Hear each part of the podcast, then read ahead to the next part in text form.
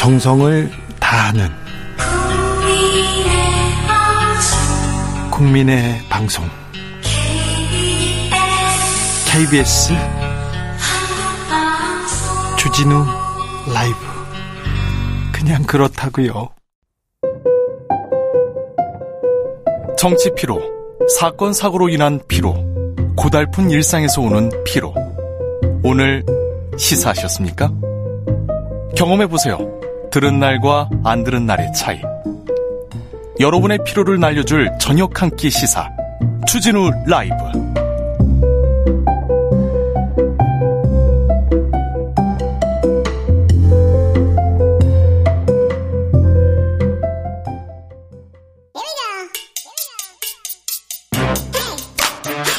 뉴스를 향한 진지한 고민 기자들의 수다. 라이브 기자실을 찾은 오늘의 기자는 미디어 오늘 정철훈 기자입니다. 어서 오세요. 안녕하세요. 오늘은 어떤 얘기 해볼까요? 어, 최근에 이 문정부 탈원전 청구서가 47조다 이런 기사들이 좀 쏟아졌습니다. 네. 어디에서 낸 거예요? 어, 서울대 원자력 정책센터에서 보도 자료를 냈는데 예. 이 보도 자료를 다들 받아 쓴 겁니다. 네. 그래서 조선일보 기사 제목 보면 뭐 문정부 땐 23조, 앞으로는 24조. 탈원전 대못 두고 두고, 두고 국민 돈 빼간다. 요 네. 제목의 기사가 있었고 예. 중앙일보는 문정부 탈원전 청구서 47조 뭐 이런 기사를 냈습니다. 그런데 문정부에서 원전 다 막은 거 아닌데 탈원전 한 거 아닌데 이렇게나 많이 손실을 봤습니까? 자, 좀 내용을 보자고요. 네, 일단 문재인 정부에서 원전이 줄지 않았습니다. 뭐 일단 그걸 전제로 하고 네. 만약에 비판을 제대로 하려면 네. 문재인 정부에서 탈원전을 제대로 하지 않았다. 뭐 그렇죠. 이렇게 비판할 수 있겠죠. 원전 그 전력량이 얼마나 줄었는지 거기부터 생각해보고 그리고 공장을 어떻게 폐쇄했는지 그런 것도 예의 따져보고 해야 되는데 그런 얘기는 없더라고요. 예, 아무튼 일단 요 내용을 좀 보면 어 지난 6년 동안 22.9조 손해를 받고 앞으로 8년 동안 24.5조 원의 손해를 볼 예정이다. 요런 내용이었거든요. 네. 근데 일단 이 서울대 원자력 정책센터가 이 비용을 추산한 걸 보면 이 원전 확대에 가장 적극적이었던 박근혜 정부 시절에 이 7차 전력 수급 기본 계획이라는 걸 냈습니다. 네. 이걸 비교 대상으로 해서 이 가상의 공급량을 추산해서 비용을 계산했습니다. 쉽게 말하면 박근혜 정부 때 세웠던 계획에 따라서 원전이 이렇게 이렇게 이렇게 늘어났을 때 가격 그 가격하고 비교를 한 겁니다. 근데 이게 일단은 비현실적인 가정이라고 합니다. 네. 왜냐하면 어, 7차 계획상으로 보면 원전을 새로 지어야 되는데 지금 상황에서 신규 원전을 세울 수가 있을까요? 일단 그 부분이 하나 있고요. 예. 어, 또 하나는 이 서울대에서 보도자료 말미에 보면 이 탈원전 비용은 이 원전 발전량 증가분이 전부 LNG로 대체된다는 가정하에 계산된 거다. 그래서 네. 원전 발전량 증가가 이 전량 가스 발전으로 대체된다는 강력한 가정 가정이 이번 검토의 가장 큰 한계점이다. 이렇게 스스로 밝혔습니다. 네. 그러니까 실제로 말 실제로 말하면 이 47.4조 원이라는 액수가 어 사실상 현실에서 발생하기 어려운 수치라는 건데요. 왜냐하면 원전 발전량의 축소분을 전부 값비싼 천연가스 발전으로 대체한다는 가정이 어 현실적으로 불가능하고 네. 또 공정하다고 보기도 힘들기 때문입니다. 네. 어, 무엇보다 비용 추산 과정에서 이 우크라이나 사태로 천연가스 가격 급등한 부분을 반영했다고 하는데 이 천연가스 가격 급등 사태는 이제 작년에 윤 정부에서 발생했다는 지적도 가능해 보이고 네. 가장 중요한 대목은 이 많은 언론이 요 47.4조를 보도하면서 가장 중요한 에너지 안전 문제를 전혀 고려하지 않고 보도를 했습니다. 그러니까 한국은 단위 면적당 원전과 석탄 발전소 비율이 세계 1위 수준이고 네. 또 후쿠시마 사태에서도 알 수 있지만 이 노후 원전이라는 게 그 자체로 재앙이 될 수 있는 상황입니다. 네. 그래서 문재인 정부에서 이제 원전이 계속 고장이 나고 해서 고치면서 원전이 좀 멈췄던 것도 있고 어, 또 이제 공론화위원회 등을 통해서 이제 원전 그 건설을 중단했던 사례들도 있는데 이게 사실은 다 그 안전을 고려한 결정들이었거든요. 근데 이 47.4조라는 거는 결국 수익적인 문제로만 모든 거를 접근한 부분인데 여기에 대한 어떤 문제의식 없이 그대로 받아 쓴 것은 조금 문제가 있지 않았나. 네. 10여 년 전에 후쿠시마에서 원전 사고가 벌어졌습니다. 그 사고로 경제 효과는 얼마일까요? 그렇다면 그 경제 효과를 가지고 그 경제 효과를 가지고 우리나라 뭐 고리에서 월성에서 영광에서 무슨 사고가 나면 경제 네. 효과를 그렇게 추산하기 어렵지 않습니까? 당장 이렇게 내는 경제 효과 이게 조금 그러니까 쉽게 말하면 그 신고리 3, 4호기 내진 시험 성적서 위조 그리고 불량 부품 납품으로 건설 지원이 있었고요. 신한 신한울 1, 2호기 밸브, 밸브 문제 성능 미달 운영허가 지원이 있었고 기존 원전도 콘크리트 공급 같은 게 발생하면서 중단됐었는데 안전 문제로 원전을 중단했는데 이걸 가지고 원전이 멈춰가지고 돈을 못 벌어서 적자를 봤다 이런 식의 프레임이라는 게 네. 어, 온당한 것이냐는 물음도 가능해 보입니다. 서울대 원자력 정책센터 원자력이 뭐 미래다 이렇게 생각하시는 분들이겠죠. 그래서 이런 경제 효과가 나왔는데 어, 서울대 교수님 한 분이 과거에 가습기 살균제 관련해서 엄청나게 이상한 보고서를 써가지고요. 엄청난 피해를 입 혔습니다. 그런 부분도 좀 생각납니다. 예. 그리고 이명박 정부 시절에 회의 한 번 이렇게 어, 열었더니 몇 조 원 경제 효과라는 얘기도 나는데 그런 경제 음. 효과 몇 조 몇 조 얘기하지 말고 좀 나눠 주셨으면 좋겠어요. 조금 주셨으면 좋겠어요. 그리고 저는 이제 원전에 대한 평가는 다를 수 있다고 보는데 네, 네. 가장 큰 문제는 언론이 이렇게 에너지 문제를 좀 정쟁화하는 거 이건 네. 저는 진짜 큰 문제인 것 같습니다. 그렇습니다. 네. 네. 원전 위험하지만 우리의 미래가 될 수 있다 그런 주장에 대해서도 공감하는 사람도 많고요. 일부분에 대해서는 고개를 끄덕일 수도 있습니다. 그런데 아, 그 폐기 때 그리고 사고가 났을 때 그런 효과를 어, 그런 것까지 감, 강조합니다. 우리는 또 북하고 이렇게 대치하고 있지 않습니까? 네. 북의 미사일이 미사일이 어디에 떨어지느냐에 따라서 그 앞에 탄두에 핵을 실지 않아도 굉장히 위험한 효과를 볼 수도 있습니다. 그런데 그런 거는 안 따지고 경제 효과 이렇게 나왔는데 예. 그리고 바로 옆 나라에서 후쿠시마 사태가 있었는데 네. 배워야죠. 네. 아무튼 네. 어, 원자력에 대해서 원자력에 대해서 정쟁화는 이건 굉장히 위험하다 이런 지적에는 동의합니다. 네. 다음 이야기로 가보겠습니다. 네. 어, 이번 주에 이 네이버 카카오에서 이 뉴스제휴 평가위원회라는 곳이 있는데요. 네. 여기가 이번 주에 잠정 활동 중단을 선언했습니다. 잠정 활동 중단 이건 어떤 의미입니까? 이게 언론계에서는 굉장히 큰 사건인데요. 네? 이제 네이버, 카카오 이제 다음이죠. 네이버 네. 다음을 통해서 뉴스를 많 많이 보는데 사람들은 그 뭐 포털을 통해서 뉴스를 보죠. 예, 2016년부터 이, 이 네이버 다음 뉴스 서비스에 들어올 수 있는 언론사를 예. 결정하고 또 퇴출하는 언론사를 결정하고 그게 권력이에요. 예. 엄청난 권력인데 그걸 해오던 곳입니다. 여기가 예, 예. 재평이가 해오던 곳인데 이번 주에 중단을 했습니다. 활동 중단을 했는데 예. 어 사실 민간 자율 규제 기구로서 이제 뭐 장단점이 있었고 평가도 좀 엇갈렸는데 어 연합뉴스 기사용 광고 사태 아마 기억하실 예. 텐데 광고를 이제 기사처럼 내보냈다 그렇죠. 걸린 거죠. 그래서 네. 노출 중단 제재를 이제 재평이가 하기도 했었고요. 네. 그러니까 일부 순기능도 있었는데 뭐 불투명한 입점 심사 뭐 이런 걸로 뭐 뉴스 생태계를 좌지우지했다 뭐 이런 지적도 있었습니다. 예, 예. 양면적인 평가가 있었는데 이번에 이 여당에서 이 포털을 좀 압박하는 그런 상황들이 있었습니다. 네. 그래서 여기에 좀 굴복하면서 어 잠정 활동 중단한 것 아니냐라는 목소리가 나오고 있는데 아 그래서 지금 받은 거군요. 예, 최근 여당이 어떤 법안들을 내놨었냐면 이 포털 사업자를 김영란법 대상으로 포함시키고 또 포털 뉴스 알고리즘 조사권을 이제 문체부 정부기관에 주고 포털의 뉴스 수익까지 공개하도록 하는 법안 이런 것들을 잇따라 이제 발의를 합니다. 그러면서 포털 압박에 나섰는데 어, 결국 이런 압박에 무릎을 꿇은 것 아니냐 이런 지적도 있는 상황이고요. 네. 그리고 현재 이제 방송통신위원회에서 이 포털 뉴스 평가위원회 법정 기구화 논의를 진행하고 있습니다. 이렇게 되면 어, 정부 여당의 우호적인 기사가 이 포털 메인 화면에 뜨고 정부 여당의 우호적인 언론사만 어, 새로 포털에 들어가는 것 아니냐 이런 우려 섞인 전망도 있습니다. 최근에 다음이나 네이버에서 포털에 아, 과거에는 전혀 보지 못하던 언론사에 굉장히 자극적인 기사에 또 기사에 또 좀 이게 기사로 볼 수 있나 그런 내용들의 그 기사가 계속 메인에 톡톡 꽂히는 걸 보면 좀 이상하다 이런 생각합니다. 그리고 아, 지난 정부까지 얼마 전까지만 해도 주진우 라이브 기사가 많이 올라갔었는데 어 많이 안 올라가는 걸 보고 이거는 또 무슨 내용인가 뭐가 알고리즘이 어떻게 바뀌었나 이거 왜 그러지 이런 의아함 이런 또 의문은 갖게 됩니다. 의문을 갖는다는 겁니다. 예, 네. 그래서 결국 이제 이런 것들이 뭐 네. 총선을 앞두고 뭐 진행되고 있는 것들 아니냐 네. 뭐 그런 우려도 있고 그렇습니다. 네.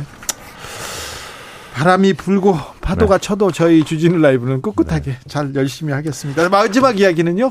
아, 아, 그래서 이게 민주당이든 국민의힘이든 네. 이 제도권에서 뭔가 이렇게 국가 권력이 플랫폼을 규율하려고 하는 것은 좀 언론을 위험하거든요. 언론을 예. 제재하려고 하는 언론을 네. 그 규제하려고 하고 네. 이렇게 휘어잡으려고 네. 하는 그런 모습은 대단히 예, 이렇게 해서 성공. 성공한 정부가 없습니다. 네.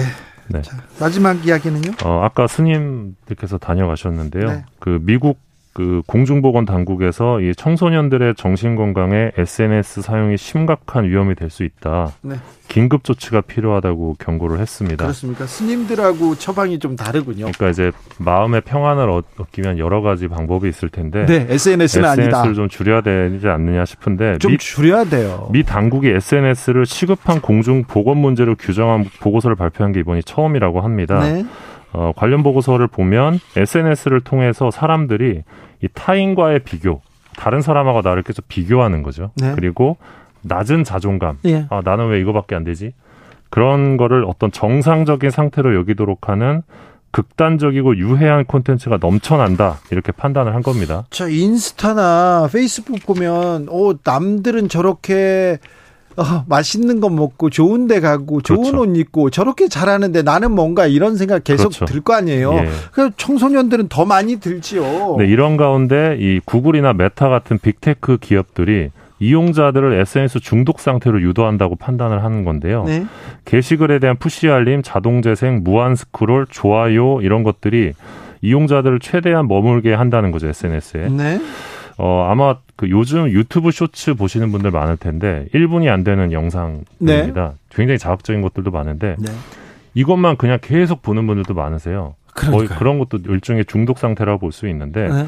어, 퓨 리서치 조사에 따르면 이 한국에서 중학생에 해당하는 친구들이 하루 평균 3시간 30분을 SNS에 쓴다고 합니다. 네. 그리고 미국 10대의 3분의 1은 SNS 중독이다 이런 분석도 있는데 과연 우리나라 아이들은 어, 미국 아이들보다 덜할까? 저는 아니 더, 우리나라 사람들이 우리나라 아이들이 더 예. 하면 더 했지 더덜 심할 하지는 것 같아요. 네. 예.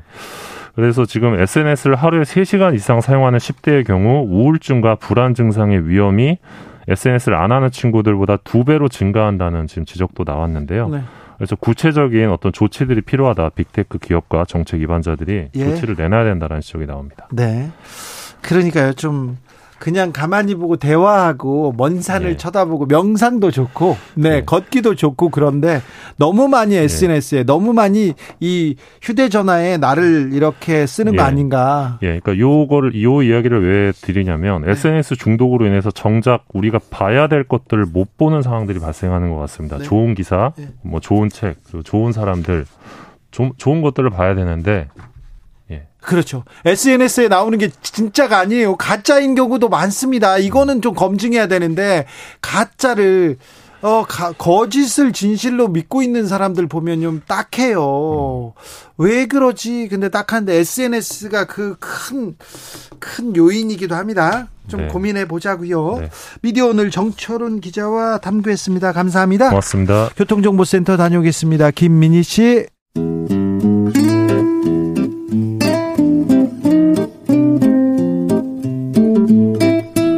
현실의 불이 꺼지고 영화의 막이 오릅니다. 영화보다 더 영화 같은 현실 시작합니다. 라이너의 시사회.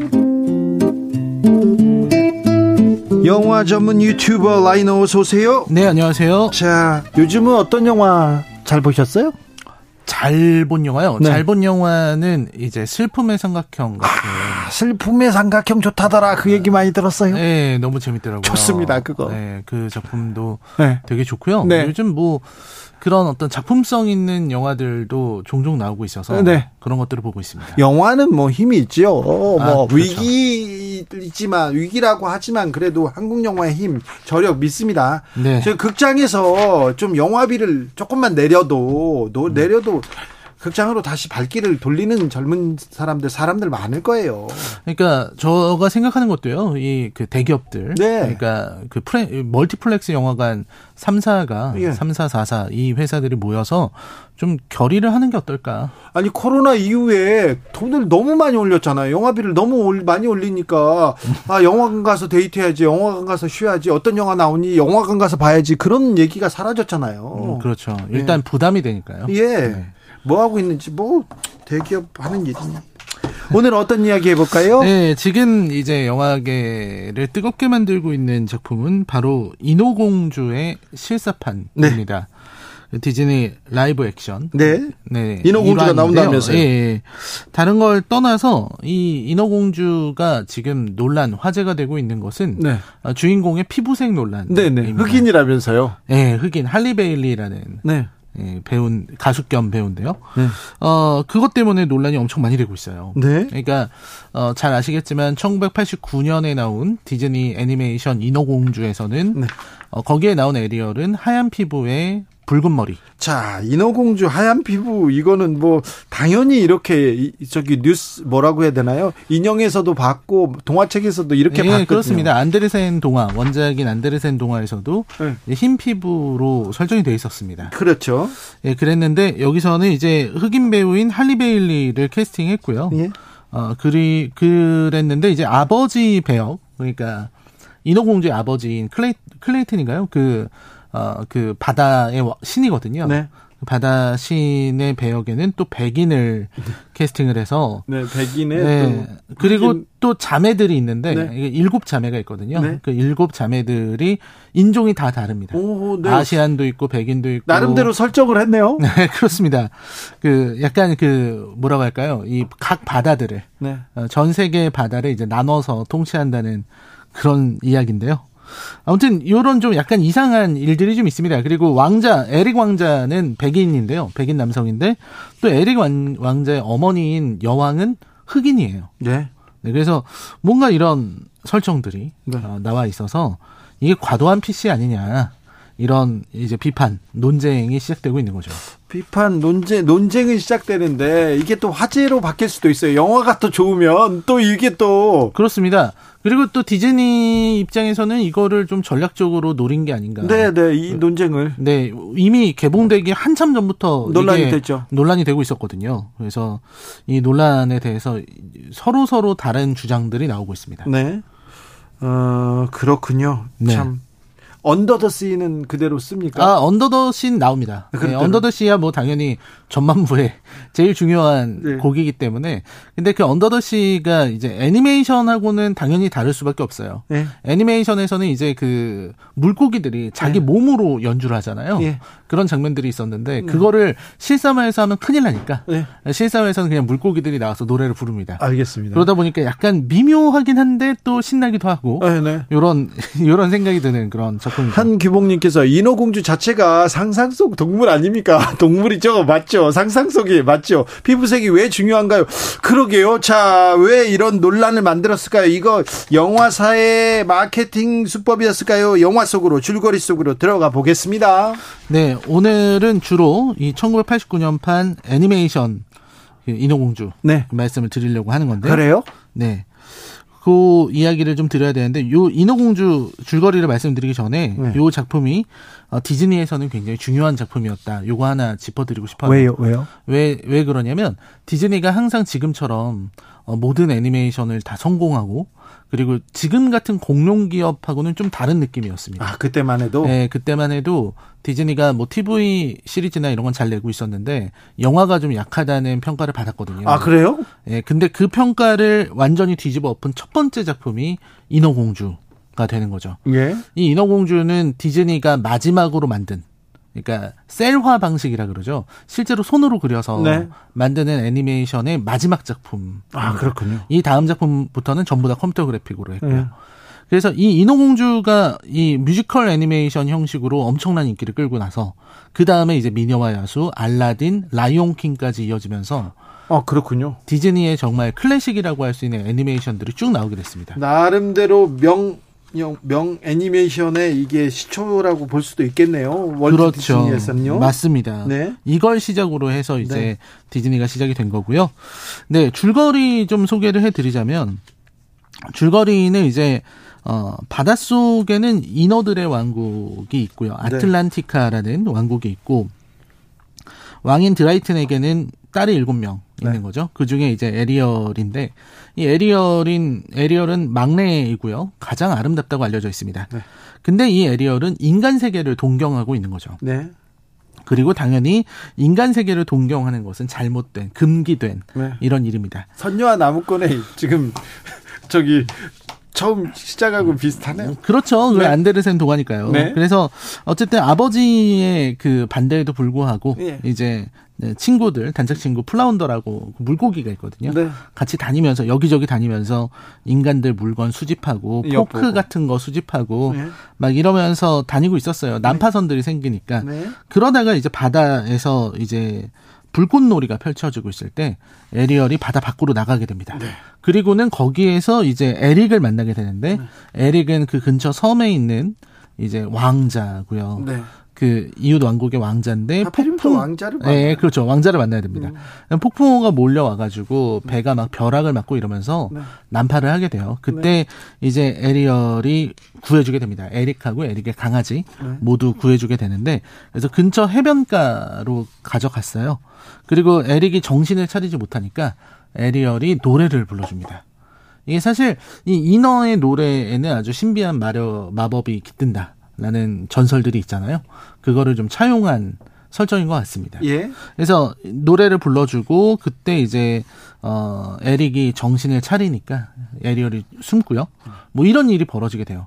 그리고 에릭은 어 그 기절한 상태에서 봤던 그녀의 어떤 자태와 그리고 노래 소리에 네. 완전히 마음을 빼앗겨서 그렇죠.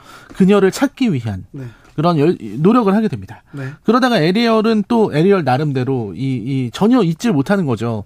우리 그 에릭의 에릭 왕자의 그 모습을 저 잊질 못하고 어, 이, 이 지상 세계로 나가고 싶다라는 꿈을 좀 구체적으로 꾸기 시작합니다. 네. 그때 이제 에리얼을 어 뭐라고 할까요? 이 설득하기 위해서 네. 세바스찬이라는 친구가 부르는 노래가 예. 그 유명한 언더더시입니다. 아, 그렇습니다. 예, 그렇죠. 이 언더더시는 뭐냐면 이 우리 바닷속 세상이 이렇게 아름답고 살기가 너무 좋은데 왜 굳이 바깥으로 나가려고 하냐? 아, 그런 내용이구나. 예, 여기서 같이 살자 이런 아, 내용이에요. 가사가 그렇네요. 예, 촉촉하고 아름답다 여기는 네네네.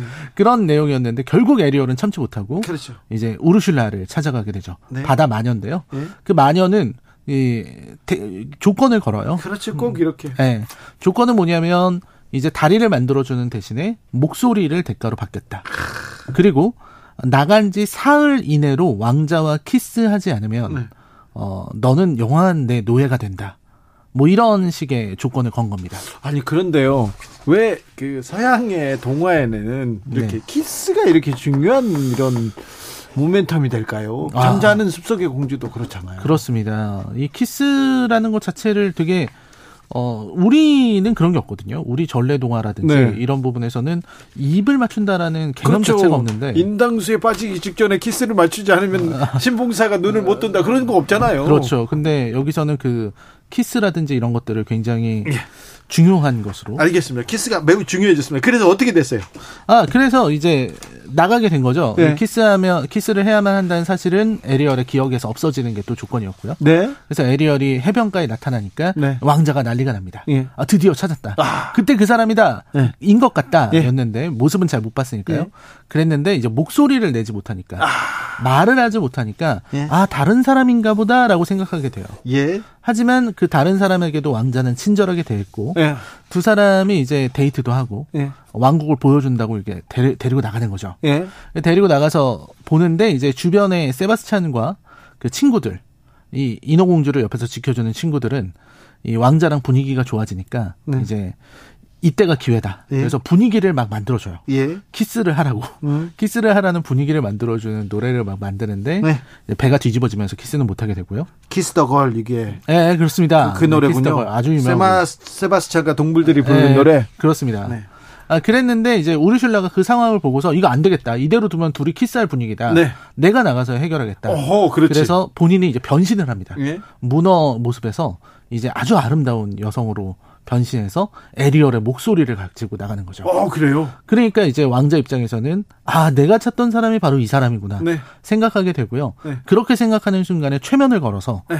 이제 우르슐라와 결혼을 하게 되는 거죠. 그렇죠. 아무튼 근데 동화 속에 나오는 마녀들은요, 이 계약 관계가 명확해요. 그렇죠. 또그 계약은 또 잘 지켜요, 이 사람들은. 그 계약을 잘 지켜야 되니까 그 시간까지만 버티면은 계약은 이제 성사되는 그렇죠. 것이다. 자, 일단 와서 왕자를 이렇게 현혹시켰어. 네, 현혹시켜가지고 이제 결혼을 하게 되는 상황인데 네. 이제 인어공주와 친구들이 그 사실을 알게 되고요. 아, 네, 그래서 결혼식장에 난입해서 네. 그 인어공주가 목소리를 빼앗습니다. 아 그래요? 목소리를 빼앗아서 결혼식장 난입 네, 사건이었네. 난입 사건이죠. 네. 그래서 목걸이를 빼앗아 가지고 목소리를 되찾으니까 왕자가 이제 풀렸거든요. 네. 풀려서 이제 둘이 키스를 하려고 하는데 이미 약속된 시간이 지나버린 겁니다. 아. 약속된 시간이 지나서 이제 어, 우르슐라가 모든 그 인어공주를 에리어를 노예로 삼게 되죠. 그렇습니다. 네. 아무튼 그 에릭 왕자도 지조가 너무 없어. 그 누구 예쁜 여자 보니까 혹하고 가고 이게 뭐예요 이게? 그렇습니다. 네. 아무튼 그래서 이제 여차저차 해가지고 우리나라 사회에서는 바로 매장 당했어요. 그럼. 그렇습니다. 그래서 아버지가 구하러 왔는데 바다의 신인데 네. 아버지도 구할 수가 없었던 거예요. 이 계약을 깰 수는 없는 겁니다. 아니 근데 마녀와의 계약은 왜 이렇게 좀 세고 정, 그렇습니다. 중요한 거예요? 계약은 꼭 지켜야 된다. 계약은? 계약서를 쓸 때 항상 조심해야 된다는 그런 그런, 그런 그런 또 교훈도 교훈도. 있는 거죠. 네. 그래서 결국 왕의 힘을 빼앗아서 네. 거대한 바다의 신이 되는데 근데 그거를 에릭 왕자가 이제 배로 들이받아서 네. 우르슐라를 물리치고 마녀인데 또 왕자가 가서 이깁니까 또? 아, 네, 그렇습니다. 배로 들이받아서 네. 이기게 되죠. 배로 들이받아서 드- 배로 들이받는데 네. 그 뾰족한 배의 앞부분 뾰족한 부분으로 받아서 이제 큰 관통하는 거지, 네, 관통을 그러니까. 하고 그 다음에 그 상황에서 또 벼락까지 맞으면서 네. 우르슬라가 완전히 무너지고요. 그 다음에 이제 왕자와 에리얼은 결혼을 하게 되었다. 사랑하고 행복하게 살았다. 예, 그리고 또 이제 아버지가 이제 그동안 내가 미안했다. 너의 네. 마음을 몰라주고 밖으로 내보내지 못했던 네. 내가 미안했다. 네, 뭐 이런 고- 고부 이런. 안 나오네. 그렇죠. 그렇죠. 사위를 그렇게 미워하진 않는 것 같습니다. 네네. 원래는 좀 안 좋게 생각했는데. 알겠습니다. 자, 라이너가 이 영화 추천하는 이유는 뭘까요? 왜 아, 지금 이 영화 인어공주일까요? 예, 굉장히 오랜만에 가족과 보기 좋은 디즈니 애니메이션이기 아? 때문이고요. 예. 원래 안데르센 동화는 기억하시는지 모르겠지만 그건 비극입니다. 네. 어, 마지막에 이제 이루어지지 않고 계약이 끝났을 때 물거품으로 변해버리거든요. 네. 근데 여기선 굉장히 준수한 완성도를 가지고 있는 애니메이션이고요. 네. 에리얼에 대한 논쟁 많이 나고 있는데 사실 인어공주의 이야기 자체가 네. 애니메이션을 봐도 네. 서로 다른 종이잖아요. 네. 인간과 인어. 그렇죠. 서로 갈등하고 있었고 하지만 그렇게 서로 미워하고 혐오하는 마음을 거두고 사랑을 하자. 네. 어, 나와 다른 것을 받아들이자. 이런 주제로 펼쳐지고 있는 이야기입니다. 그래서 그러네요. 사실 또 우리 왜 라이너가 이 영화를 가져왔는지도 알겠습니다. 그렇습니다. 네. 우리가 또 다문화 사회로 진입하고 있기 때문에 네. 어, 우리에게도 꼭 필요한 이야기가 아닌가 네. 싶습니다. 우리 사회에 혐오와 차별 또 인종 차별 많거든요. 굉장히 심각하죠. 네. 그리고 반대, 반대를 위한 반대. 음. 아 그래 그런 분들한테 인어공주가 또 묘약이 될 수도 있어요. 네. 알겠습니다. 시사회 라이너와 함께 봤습니다. 인어공주였습니다. 감사합니다. 네, 감사합니다. 지금 인어공주의 이 주제가 흐르고 있습니다. 뉴진스의 다니엘이 불렀습니다. 저곳으로 들으면서 네. 어, 에리얼이 바다밖 세상을 그리면서 부르는 노래인데요. 저곳으로 들으면서 저는 물러갑니다. 저는 내일 오후 5시 5분에 주진우 라이브 스페셜로 돌아오겠습니다. 지금까지 주진우였습니다.